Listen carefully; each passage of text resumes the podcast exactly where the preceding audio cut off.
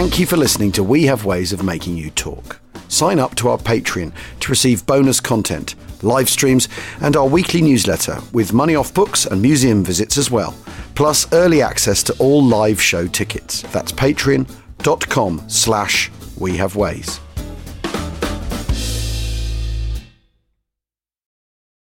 Wyndham Hotels and Resorts makes travel possible for all. Whether it's the long haulers looking for a great cup of coffee, a roomier rest for the on a whim road trippers, or a place to make summer memories with the whole family. No matter who you are, where you're going, or why, with 24 trusted brands to choose from like La Quinta, Days Inn, and Super 8, your Wyndham is waiting. Get the lowest price at WyndhamHotels.com. Restrictions apply. Visit website for more details. Look, Bumble knows you're exhausted by dating. All the, must not take yourself too seriously, and 6'1" since that matters, and what do I even say other than, hey?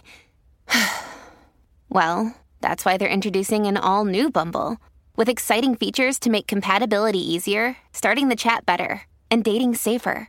They've changed, so you don't have to. Download the new Bumble now. Hello there, Al Murray here. Now, as one or two of you may know, I'm partial to a glass or two of an evening.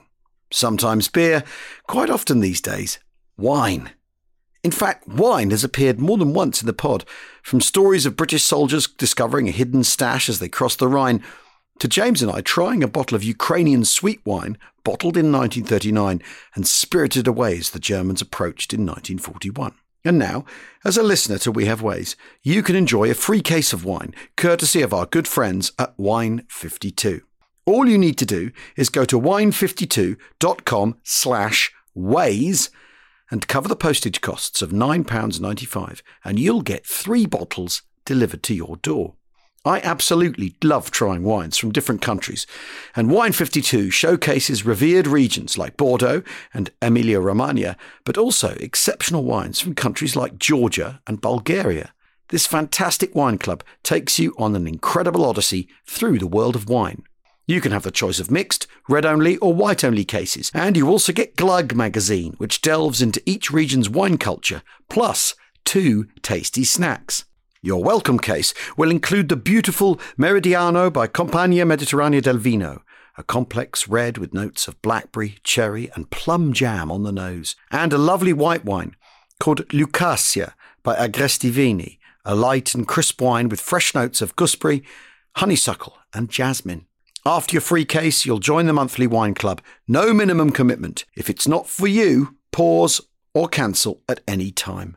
So remember, that's wine52.com/ways to claim your free case of wine today. Enjoy.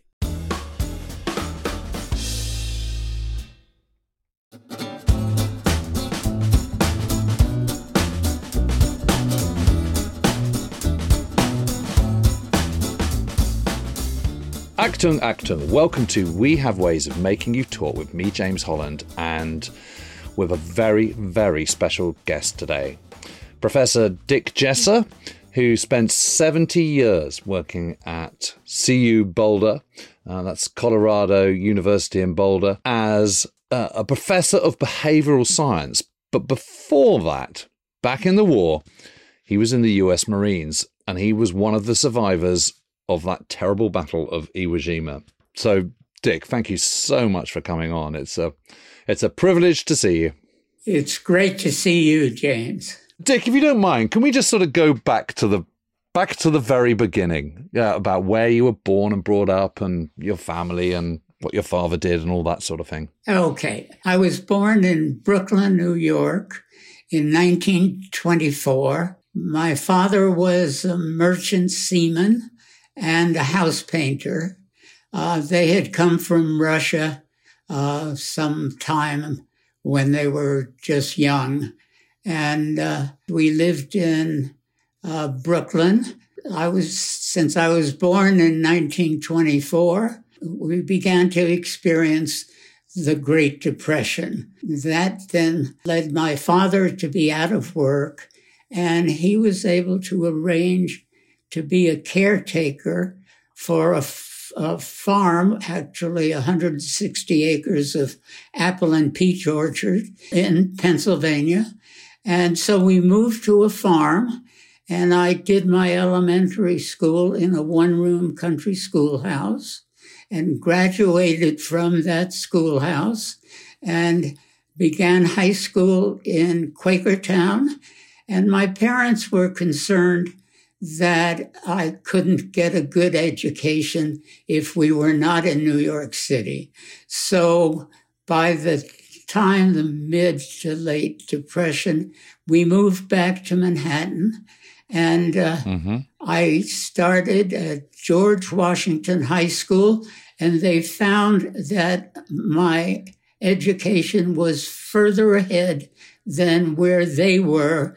And so they actually skipped me a grade when I came to Manhattan. And then I graduated from that high school and began to attend what was City College then, now is City University of New York. The war had broken out in December 7th, 1941, and I was a student at City College. So, Dick, sorry to interrupt, but, you know, it sounds to me like you were, you know, a fairly humble background. You know, you're living through the Depression. There's not a lot of money. I mean, was it a struggle to get to college? Well, it was, even though City College was free. Right. That didn't mean that the family needed support. So my older brother never got to college. He had to go to work. And I had the privilege of attending City College. It was a year after I began that I decided to enlist in the United States Navy. And were your parents okay about this? I mean, what did they say about it? They were fine with it. They assumed that nothing would happen. I would just be enlisted. And so I went downtown in Manhattan to enlist in the Navy, found the office, and the office door to the Navy recruitment office was closed. The office door next door to the United States Marine Corps was open. And it was totally adventitious that I became enlisted in the United States Marines on December 11th, 1942. That's amazing. So did you go for the Navy because your father had been a sailor? It's sort of in the blood. Yes, and I also thought it was safer. All I knew about the Marines was that it was a ground unit and it was more likely to have difficulties. So nevertheless, since the door was open, I enlisted. You thought, what the heck? And you joined. Yes. Yeah, I wonder how many other people just sort of... I mean, it is amazing because I've spoken to a number of veterans and quite often they end up in taking a route through happenstance or some little bit of serendipity or story like yours where one door's shut and the other one's open. I mean, it's incredible, really. And I suppose to a certain extent, that's the kind of optimism of youth, isn't it? And the kind of, you know, I mean... What does anyone know about anything when you're that age, in a way? Yeah, I think that's true. Nevertheless, you do have values and you do have commitments. And to some extent, that was what was animating me. I really felt I had a participant's role to play. Right. You felt it was your sort of moral duty. Yes. It was the war against the Nazis as well as the Japanese. And so that's how it all started. But just go back to your upbringing. I mean, that's quite a thing of your parents to do, to have moved to Pennsylvania, to have this new career on a farm and then to pack it all in again and head back to New York. I mean, quite a brave decision, do you think? Well, it was really the issue of opportunity for my family, because while we were on the farm, my father kept up his merchant marine life, and so he was away a lot of the time. Whereas once we moved to Manhattan, and he was able to get a job in the Bethlehem Steel Yards across the Hudson in New Jersey. So we had a father at home. Oh, okay. So that was much better. And you mentioned an older brother. Was it just the two of you? Or were there other siblings? Yes, it was the two of us. And my older brother ultimately wound up in the army, in combat in Eastern Europe, Czechoslovakia. He was a tank driver. So at one time, my mother had two gold stars hanging in the window. And she really had...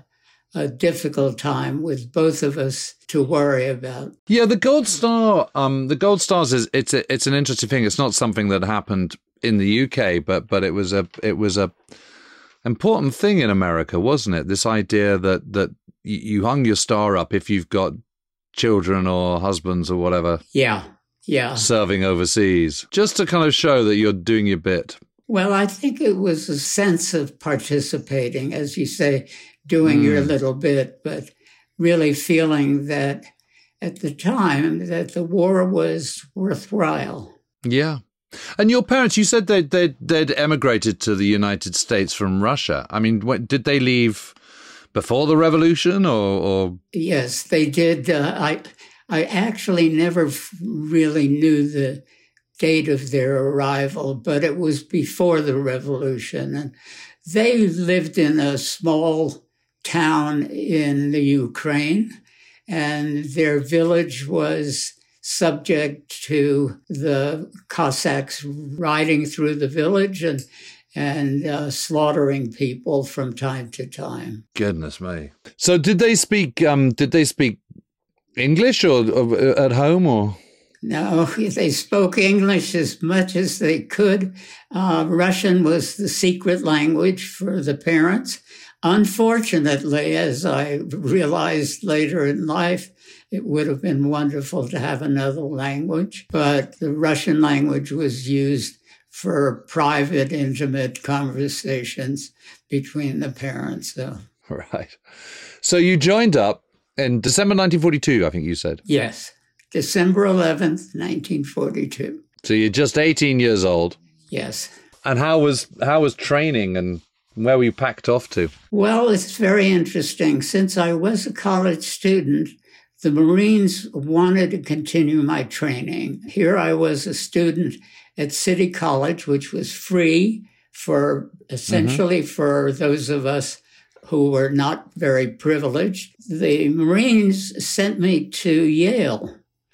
And the contrast between a university for essentially underprivileged people and Yale, a university for very privileged people, it was quite a transition. And do you know why they sent you there? What was the thinking? I mean, you thought they just want to train you up as quickly as possible. They wanted to train us up for officer's status. Ah. So I spent a year and a half, I think, there, and then was sent to Parris Island for boot camp. And incidentally, what were you studying, Dick? What were you studying at college? I began studying psychology very early because I had read a lot of psychology, especially Freud and so on, as a late adolescent.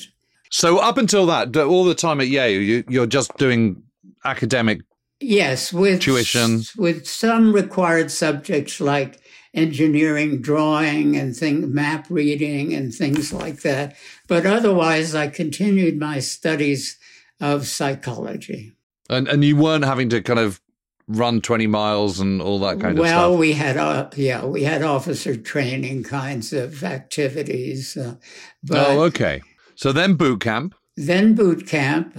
And in boot camp, they used boot camp to select who was going to go on to officer training.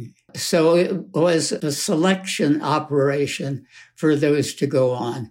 And they had all sorts of athletic, very demanding activities.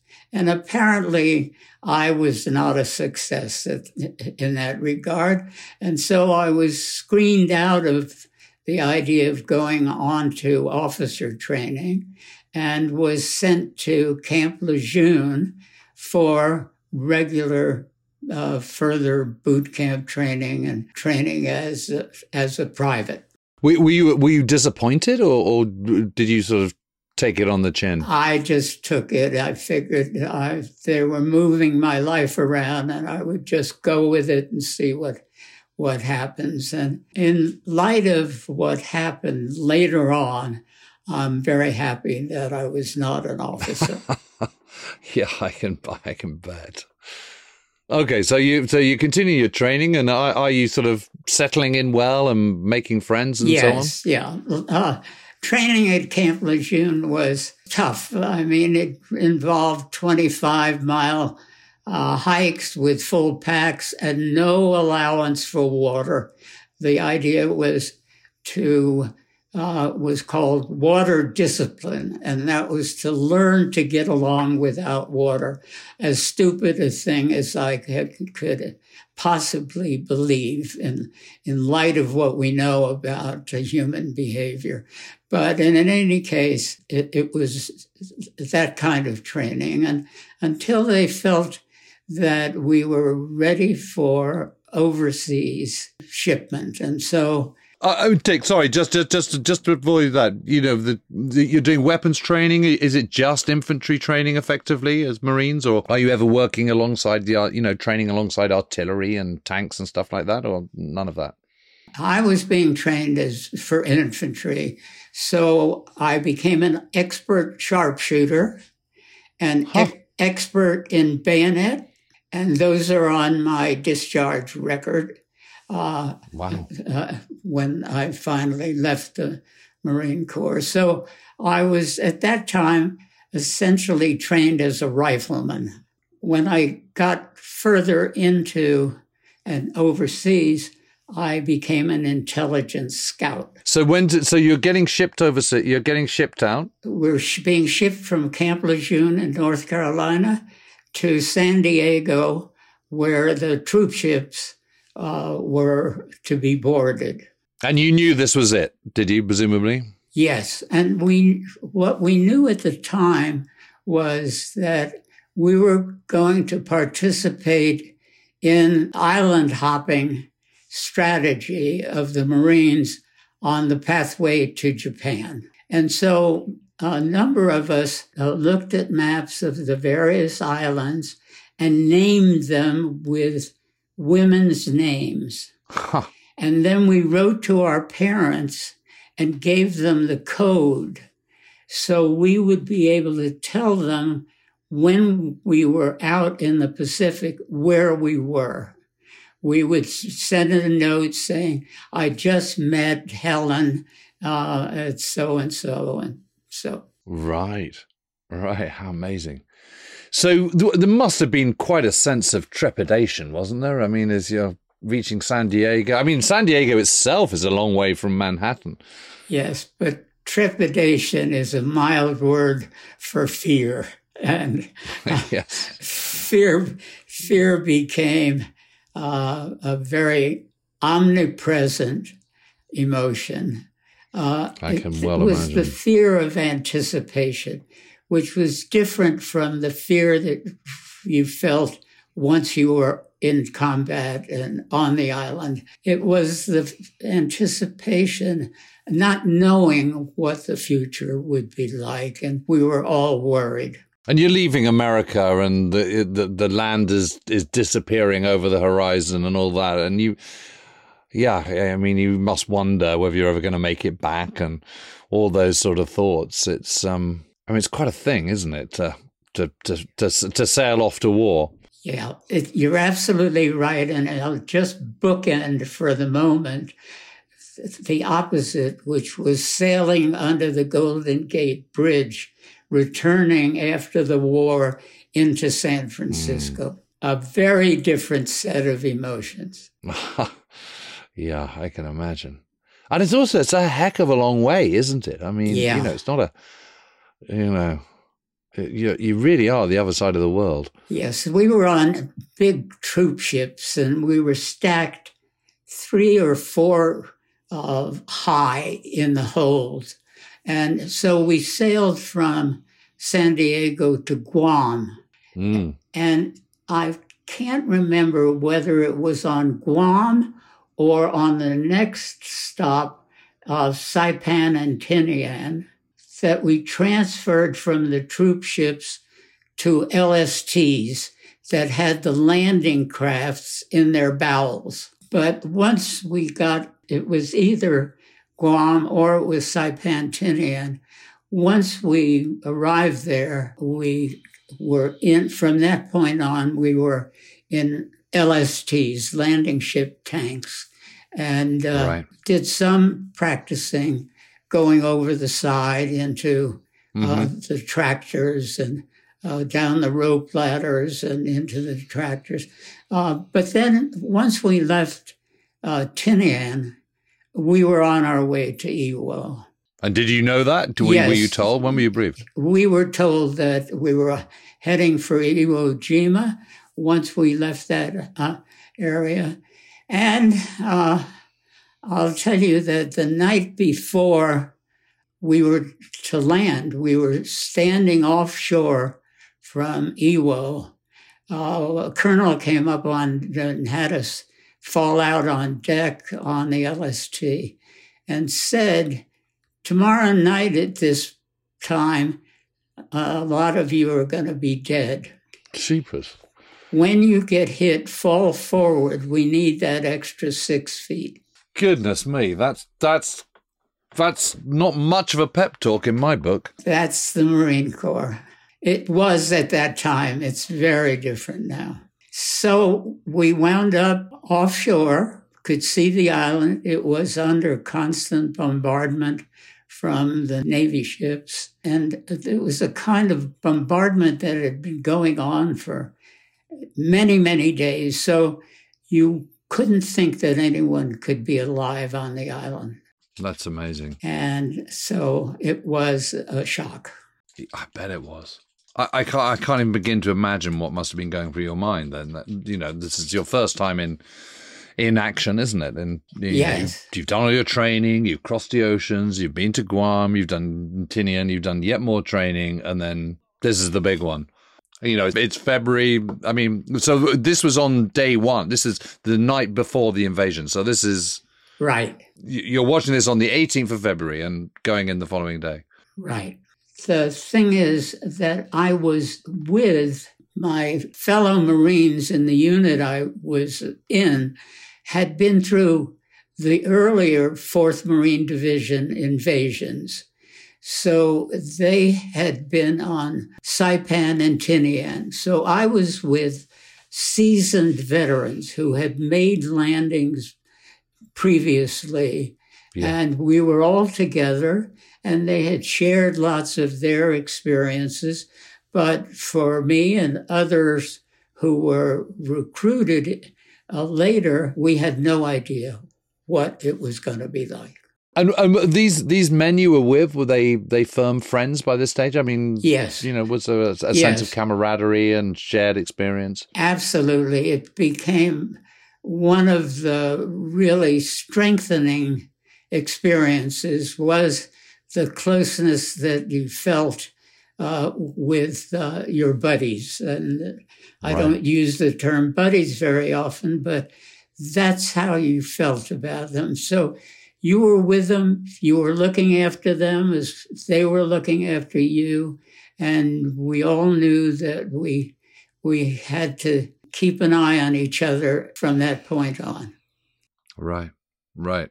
So the big day arrives. Yes. We're out on deck and the bombardment is ear-splitting on the beach. You see the beach, see the island, it's daylight.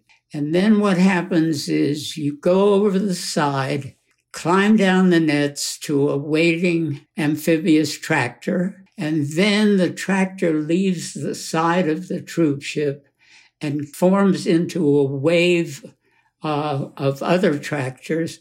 And then you circulate in those tractors waiting for the go. And they're all lined up as waves. So the first wave got in, the second wave got in, the third wave got in, and I was in the fourth wave, about 20 minutes after 9 on D-Day. 19th of February, 1945. Right. The first wave had hit the beach about 9, and the other waves were coming in.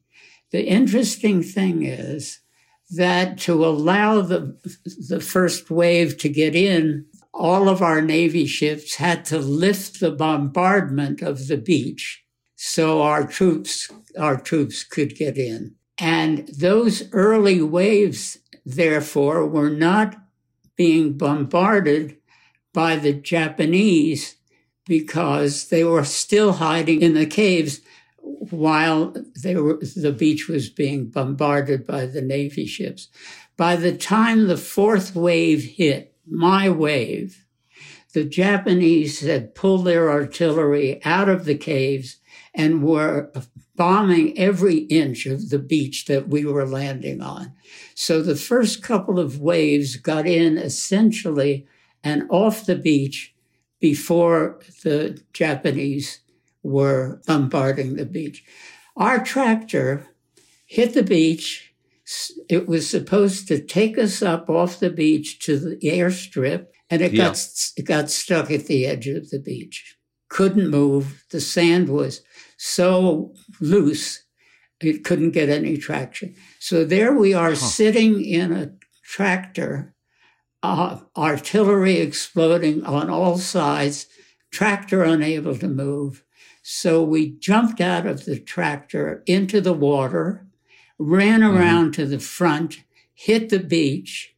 I hit the beach hard, looked over to my left, and there was a Marine on his back with a bubble of blood coming out of his mouth. And that was my first introduction to war. Wow. Must have been absolutely, I mean, your senses must just be working on overdrive, aren't they? I mean, how can you compute all that? I mean, the sound, the noise, the mayhem, the man next to you bleeding out. I mean, I don't know how you sort of can absorb all that. Well, that's one of the things I think that the Marine Corps was seeking to accomplish, and that is that you just do what you're supposed to do. So, we got up and ran, and we jumped into a bomb crater, and we were in one bomb crater when Japanese artillery shell hit on the crater rim, and one of the guy's intestines hit the other guy, and on a piece of spent shrapnel lodged in my back. It was a superficial wound, and it got taken care of later, but it was what gave me the Purple Heart. And that's all in the first 5 minutes or so? Probably in the first hour. Yeah. But that's, incredible, isn't it? You're circling around the water, then you're jumping out, then you're hitting the beach, then first casualties, this terrible cacophony of noise, artillery fire coming over, in a shell hole, people getting hit. I mean, so much happening in such a short space of time. Yeah. All you could do is you'd go from one crater to the next crater. You'd run. When a shell had finished exploding, you'd get out of the crater you were in. You'd run up toward the airfield, and you'd jump in another crater and hide out till the next barrage was over. And the whole effort, though, was to gain ground away from the beach. So where did you end up on day one? We were in a bomb crater, spent the night there. We had not yet reached the airfield. Actually, the island was like a pork chop. And so to the left was the end of the pork chop with Mount Suribachi occupying that tail of the island. And the rest of the pork chop was on high, above on high cliffs on the right. That's where the major battles took place. I landed on what was called Blue Beach 1. That was the 4th Marine Division's beach, and my regiment was the 25th Regiment, and I was in the headquarters company of the 4th Marine Division, 25th Regiment. My job then was to be a scout, and our mission was to turn to the right from the beach that we landed on and go up those cliffs to the high ground to the northwest of us. And so that's what became just day after day of slaughter. The Japanese were totally entrenched in caves, and you'd come out, you'd rarely see what you were shooting at. And that became a major source of frustration for all of the Marines. They felt they were fighting an enemy they couldn't see. That was our feeling. And that frustration led to things that shouldn't have happened, and in the way in which some of the caves were incinerated and so on. But it was day after day like that, with people being killed on all sides of you. So after, I think it was about 4 days, we were pulled back from the front line and given an opportunity to send one letter home. And I wrote to my parents and said goodbye. Really? You just had no chance? Right. I said that I don't think I'm going to get off this island alive, and I wanted to thank them for everything they had done. My mother kept that letter, as a matter of fact, for quite a long time. You were just surrounded by casualties, and it was a really difficult time. Did you sort of become fatalistic, do you think? I mean, you'd obviously accepted that you thought the chances are you were going to get killed, but were you resigned to that, or were you still sort of, was there a sense of hope or at all, or how did you come to terms with that? Because, you know, you're what, 19, 20 years old, something like that, and yeah, that's a hell of a thing to confront. Well, I had an expectation that I was going to get killed. And that stayed with me throughout every one of the 28 days that I was in combat. But at the same time, there was a countervailing sense that there was a way to go forward, and you just had to take that as what was animating you for each step that you made. Incredible. I mean, it must seem like it's never going to end, although or that it would only end with death. And yeah, you just. I mean, is there a sense of sort of just being of you feeling sort of completely trapped, and that you're there and there's nothing you can do about it, and you're this little pawn in some bigger events? And well, yes, but you also had your duties. I was charged with knowing where the troops had to be. Yes, because you're an intelligence scout, aren't you? So. Yes, and I was in charge of maps of the area, and I could show the emplacements that had been identified by air, right, and so on. So I had a task that had to be completed because people depended on it. And so that kept me going. And I always, in the back of my head, I thought at any moment I could get hit. And that was it. So I'll tell you one story that was, I keep remembering and thinking back over. As I said, the Japanese were hidden in caves, and a major frustration was not seeing the enemy, of just firing at where you knew fire was coming toward you.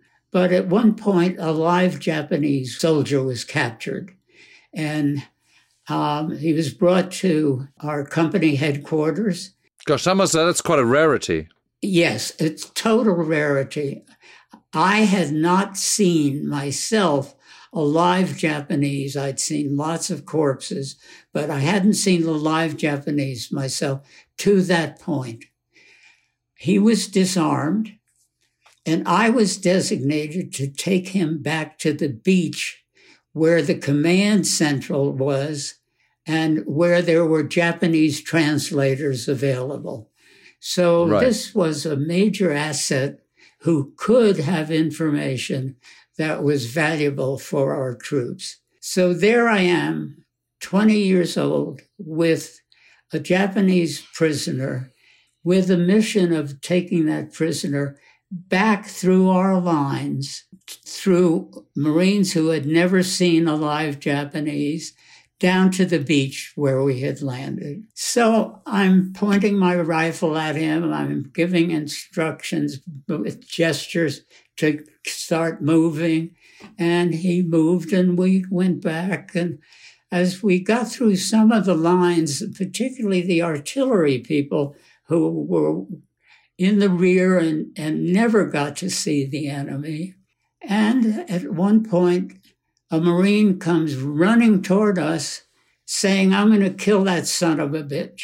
And I had to point my rifle at him and say, "I have orders to shoot anyone who touches my prisoner." He stopped and looked at me. I had my rifle pointed at his chest, and he turned around and walked away. And that happened another time on the way down. And that's what I was saying before. I've toyed with that memory. I don't know whether I really would have pulled that trigger. But, I worry that I would have because it was an order. Yep. But you managed to get him there safe and sound. Yes. I was so happy to push him toward the entrance to the tent and turn around and go. Yeah, I bet you were. We'll be back in just a tick.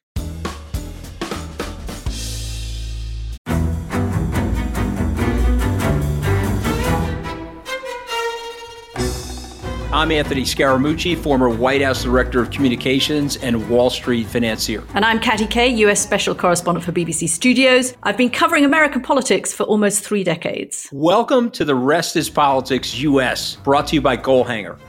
Go on, tell us, were those donations you made, like Obama in 2008, was that idealism? Were you hoping to get something out of these campaigns that would serve your own business interests, for example? So I think this will either make this podcast incredibly successful, Caddy, or people will be horrified and they'll shut it off right now because I'm going to be very real with you. The Obama donation, I had gone to law school with President Obama. We were not classmates. I was a few years ahead of him. It was 2007. He was then Senator Obama. I had a check in my breast pocket. I went over to the senator. I said, "Senator," I said, "you and I didn't really know each other in law school, but I'm about to hand you a big check. Can I lie to my friends and tell them that you and I knew each other in law school?" Well, Obama looks at me, had the best smile in American politics since Jack Kennedy. Forever. Yeah. He lights up. He looks at me and says, "I'll tell you what, if you double the amount of the check, we'll take it back to Hawaii." Okay. And I looked at him. I said, "You're done." I had another check in my pocket. I ripped it up. I doubled the amount of the check. And I'm going to tell you right now, I've been to more White House Christmas parties during the Obama administration than the Trump administration. In this pivotal year for the United States, democracy, and world affairs, Britain's biggest podcast, The Rest is Politics, is launching stateside. Uncovering secrets from inside the Biden and Trump inner circles and how they shape the world's most important economy, but also the global economy, too. New episodes are released every Friday morning. Just search The Rest is Politics US wherever you get your podcasts.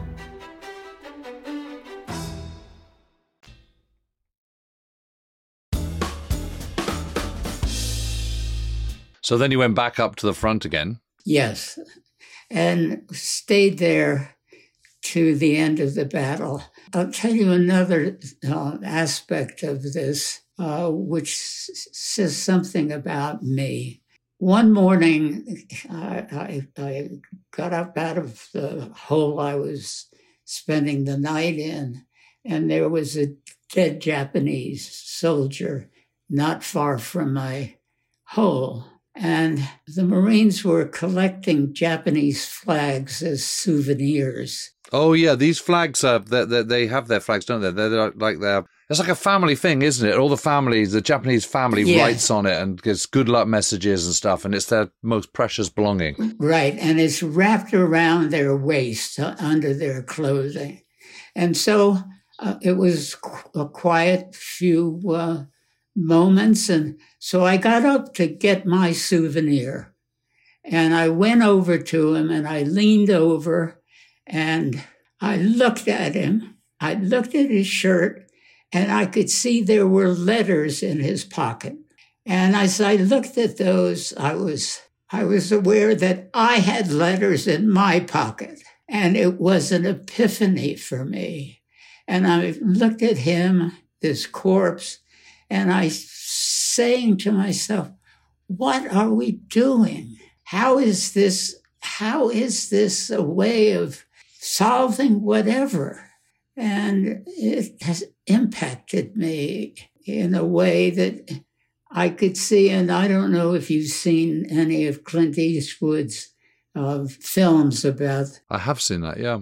The sense of that we were the same. We were pawns. We were just... And so, having that sense in that moment was very revelatory for me about war, and I made a resolve that I would never go to war again if I survived. And he never did. And I never had to do it, yes. Yeah. Yeah, those flags, they're actually rather moving, aren't they? The Hinamaru, I think is what it's called. It's like a good luck flag. And it's quite a thing, literally every drafted Japanese soldier had one. You can see why there would be such a thing to capture and take as a souvenir from an American point of view. Well, I actually was able to carry that flag back home when I had it all the way home. I actually had a Japanese rifle and I had a Japanese hand grenade, which I was able to take home. And I've had it on my desk, and here's a picture of it. Oh, my goodness. Look, there you are. I can see you. You're holding it up now. Yeah. And so this is... Gosh, don't pull the pin, Dick. Yes. And you can see there's not a metal pull on the pin. It tells you what the economy was like in Japan at the time. They were using cord to pull the pin on the grenade. So you shouldn't get concerned. I've disarmed this grenade, and it sits on my desk to remind me what war is really about.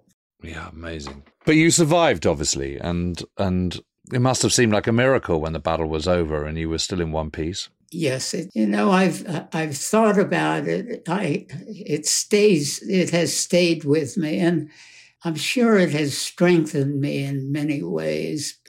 But I think it also gave me a better sense of what it is to be human. Mm. Why do you think you were spared? I mean, is that just luck? I mean, is it just pure chance, or did you sort of get a sixth sense of incoming danger, or was it sort of a combination of all those things? It's total luck. Total, just random. Absolutely. I went down when we secured the north end of the island. After 28 days, we turned around and marched back to the beaches that we had landed on, where we were going to board troop ships. I got down to the beach, and the entire beach was covered with crosses for temporary graves. And you just stood at one end of the beach as you approached down from the high ground to the beach and looked out, and there were thousands of crosses, and 7,000 Marines were killed on that island. And the fact that I wasn't was just totally fortuitous. Yep. Yeah, amazing. Yeah, and the total casualties of over 27,000, weren't there? I mean, because for everyone who's dead, there's another man who's lost a leg or got shrapnel in various parts of the body. I mean, even you were a casualty in a way, weren't you? Because you got your shrapnel on your back. So, I mean, yeah, amazing. And can you remember leaving the island? It must have been such an odd sensation, because one minute you're landing there against in this huge barrage and guns firing and total carnage. You spend 28 days on the island in this total, and then suddenly it's all over. You kind of, I always think the thing with war is, and I remember a German saying to me, he said, a German paratrooper, and I remember standing with him at the top of Casino, and he'd just embraced a British veteran, and they realized they'd been fighting against one another, and he was really thoughtful and quiet in the car, and I said, oh, you okay? And he said, I just, what was it all about? And if you can make peace, why do you have to start in the first place? And, yeah. It sounds like you had a very similar epiphany of thoughts. Yeah. I mean. Yeah, absolutely. The thing about leaving it, while we were fighting and while we were in combat, we could look out and see the naval ships, the destroyers, and that were lined up out there providing support. And so, and we knew that those people were eating hot meals and taking showers every night. And so they became a substitute enemy for us. And right. We kept talking about the swab jockeys out there, which is what we call them, with their hot meals and clean sheets and so on. So when we left and boarded the troop ships, we looked down on the sailors who were bringing us back. I should say that the original mission that we were on was to take Iwo Jima in 4 or 5 days. Then board the ships and head for Japan. We had abandoned our training base on Maui. We were so destroyed that the plan had to change. We boarded those troop ships and went back to Maui and reopened our training base and began to train for a later invasion of Japan. And then what saved us was the bombing of Hiroshima, which ended the war. And we cheered and cheered when we knew that. And it took me years later to realize what an awful thing that was. And it's a cause of debate now and still, but I have no doubt that there were alternatives to incinerating people in Hiroshima and Nagasaki. And I actually later on met an atomic physicist who had participated at Los Alamos in the development and construction of the bomb. His name is Philip Morrison. I met him at a friend's house here in Boulder, and we spent the evening talking about the atomic bomb of Hiroshima. He had the detonating mechanism on his lap from the U.S. to Tinian, where it was loaded on the bomber. And he spent the evening crying about his role in that. And I came to feel the same about the use of the bomb. Yeah, but you've got, you grew older, you got different perspectives, but you can understand why you would have cheered at the moment as a young man who's escaping. What, you've already escaped certain death once, so no one wanted to invade Japan, did they? I mean, no, absolutely. There's a big argument whether it could have been, whether you could starve Japan out. I mean, not much shipping was getting in anyway. And it was on its knees. I mean, Japan was on its knees. Something like 88% of its economy was devoted to defense. I mean, UK is not even 3% now. I mean, it's just extraordinary. And the argument is whether they could have done a demonstration on an unoccupied island and shown what the bomb could do. But there was fear that was driving it. And there's a wonderful book called Brighter Than a Thousand Suns that says the energy to get that bomb done and demonstrate it just was on tracks that couldn't be stopped. And so Nagasaki, which there was no need to, but it was detonated after Hiroshima.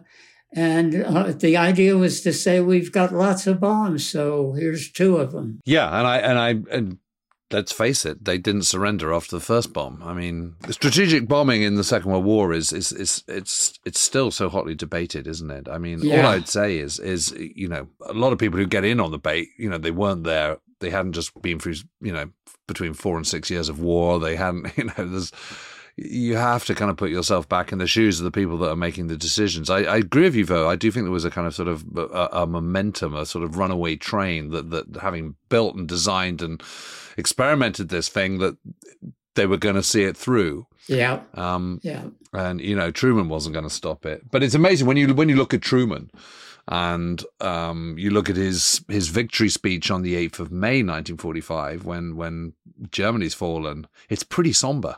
Yeah. Yeah, for sure. You know, this is job half done, not job completely done. So there might be ticker tape in you know, center of New York and everyone screaming and cheering, but the guys at the top certainly weren't.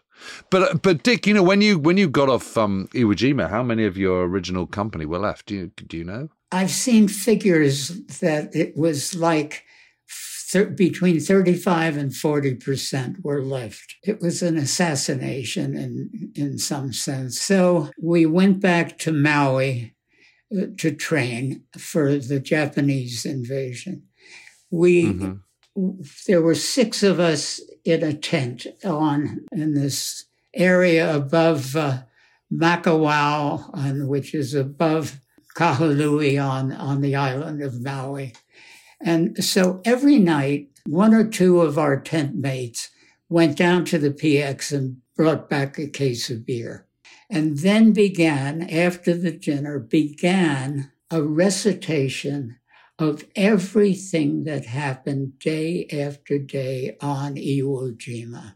And every night we would relive, and somebody would say, you remember when that bomb went off and so lost his left leg and he was screaming and so on. There were five of us who had been on Iwo in that tent, and we had one replacement who was new, had not been in combat. And he, every night in our tent, he listened to what we were doing, reliving the war.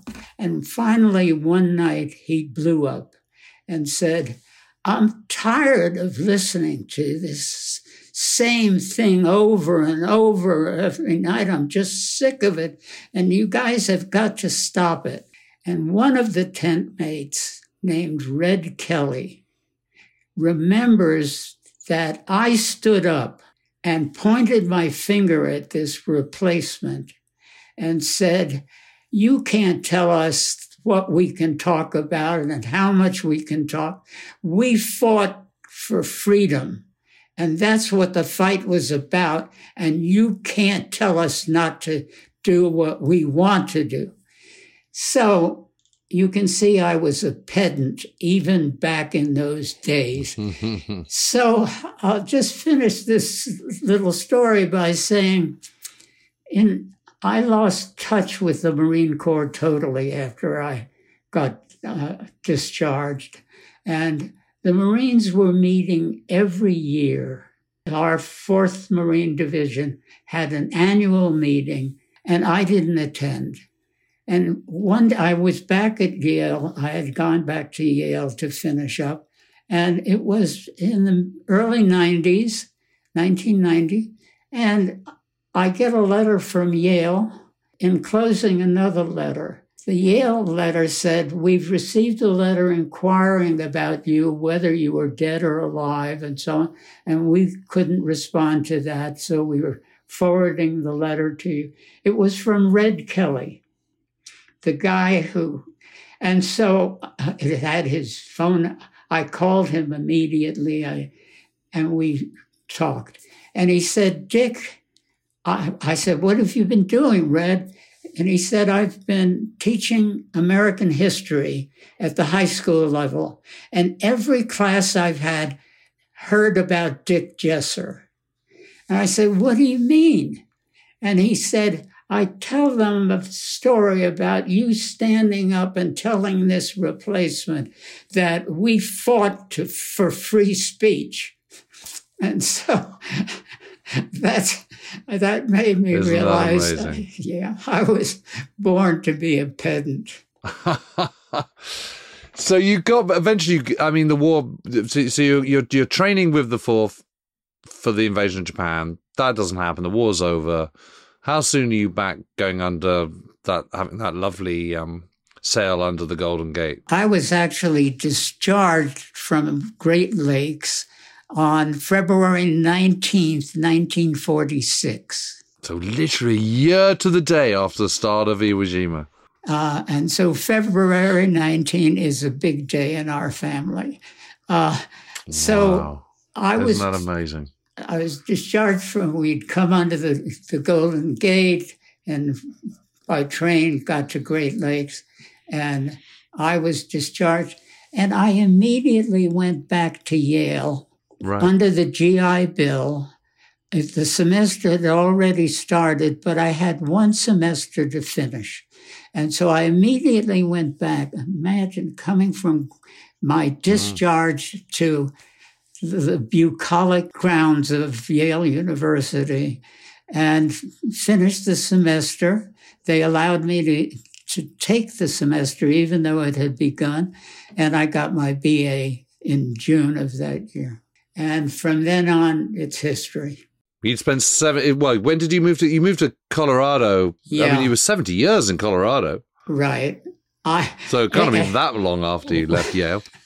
After Yale, my father was ill with cancer and I'm sorry.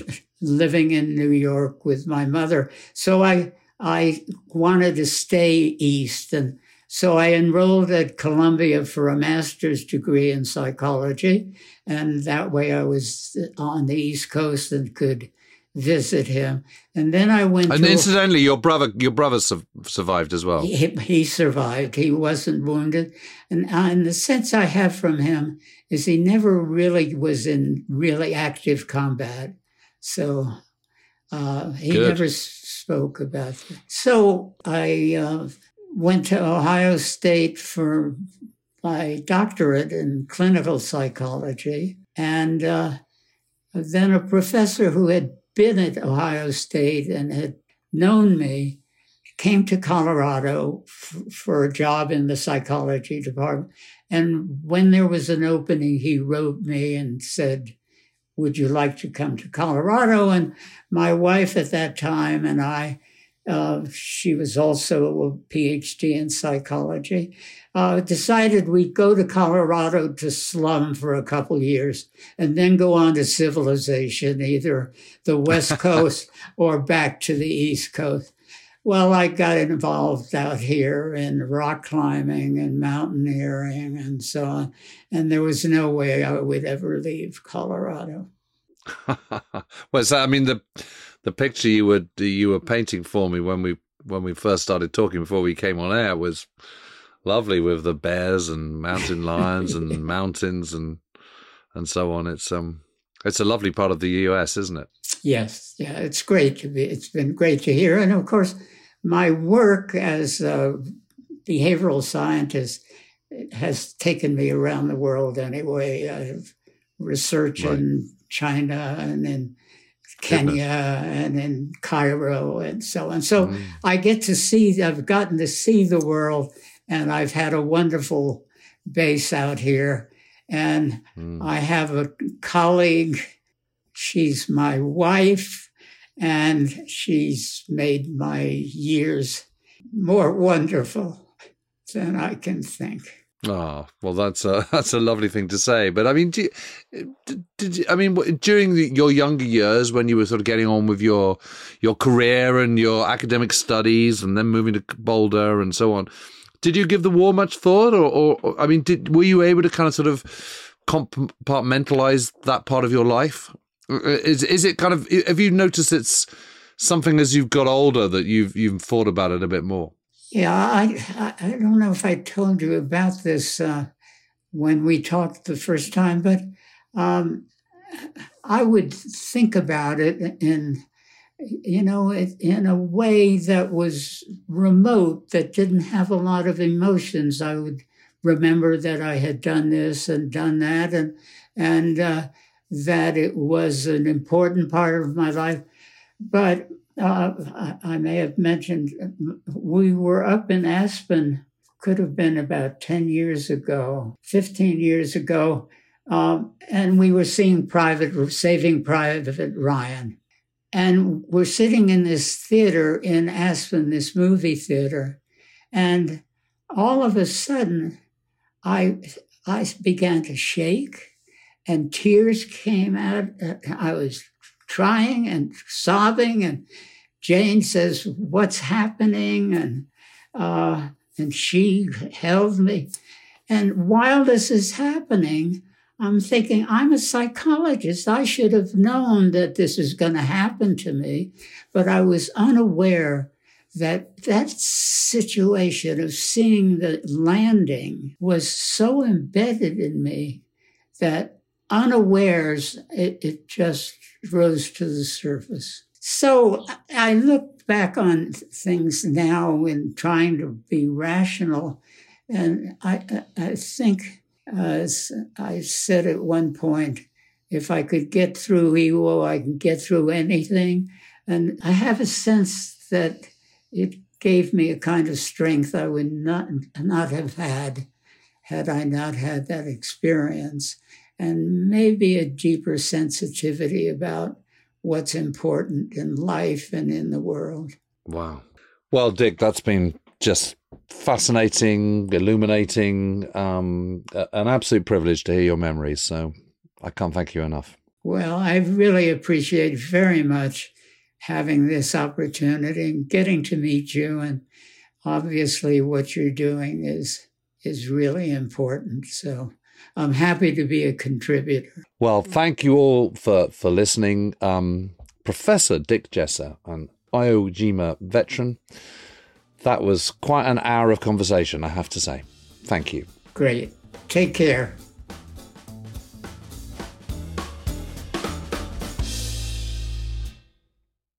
Hello there. Al Murray here. Now, as one or two of you may know, I'm partial to a glass or two of an evening. Sometimes beer, quite often these days, wine. In fact, wine has appeared more than once in the pod, from stories of British soldiers discovering a hidden stash as they crossed the Rhine, to James and I trying a bottle of Ukrainian sweet wine bottled in 1939 and spirited away as the Germans approached in 1941. And now, as a listener to We Have Ways, you can enjoy a free case of wine, courtesy of our good friends at Wine 52. All you need to do is go to wine52.com/ways and cover the postage costs of £9.95 and you'll get 3 bottles delivered to your door. I absolutely love trying wines from different countries, and Wine 52 showcases revered regions like Bordeaux and Emilia-Romagna, but also exceptional wines from countries like Georgia and Bulgaria. This fantastic wine club takes you on an incredible odyssey through the world of wine. You can have the choice of mixed, red-only or white-only cases, and you also get Glug magazine, which delves into each region's wine culture, plus 2 tasty snacks. Your welcome case will include the beautiful Meridiano by Compagnia Mediterranea del Vino, a complex red with notes of blackberry, cherry and plum jam on the nose, and a lovely white wine called Lucasia by Agrestivini, a light and crisp wine with fresh notes of gooseberry, honeysuckle and jasmine. After your free case, you'll join the monthly wine club. No minimum commitment. If it's not for you, pause or cancel at any time. So remember, that's wine52.com/ways to claim your free case of wine today. Enjoy.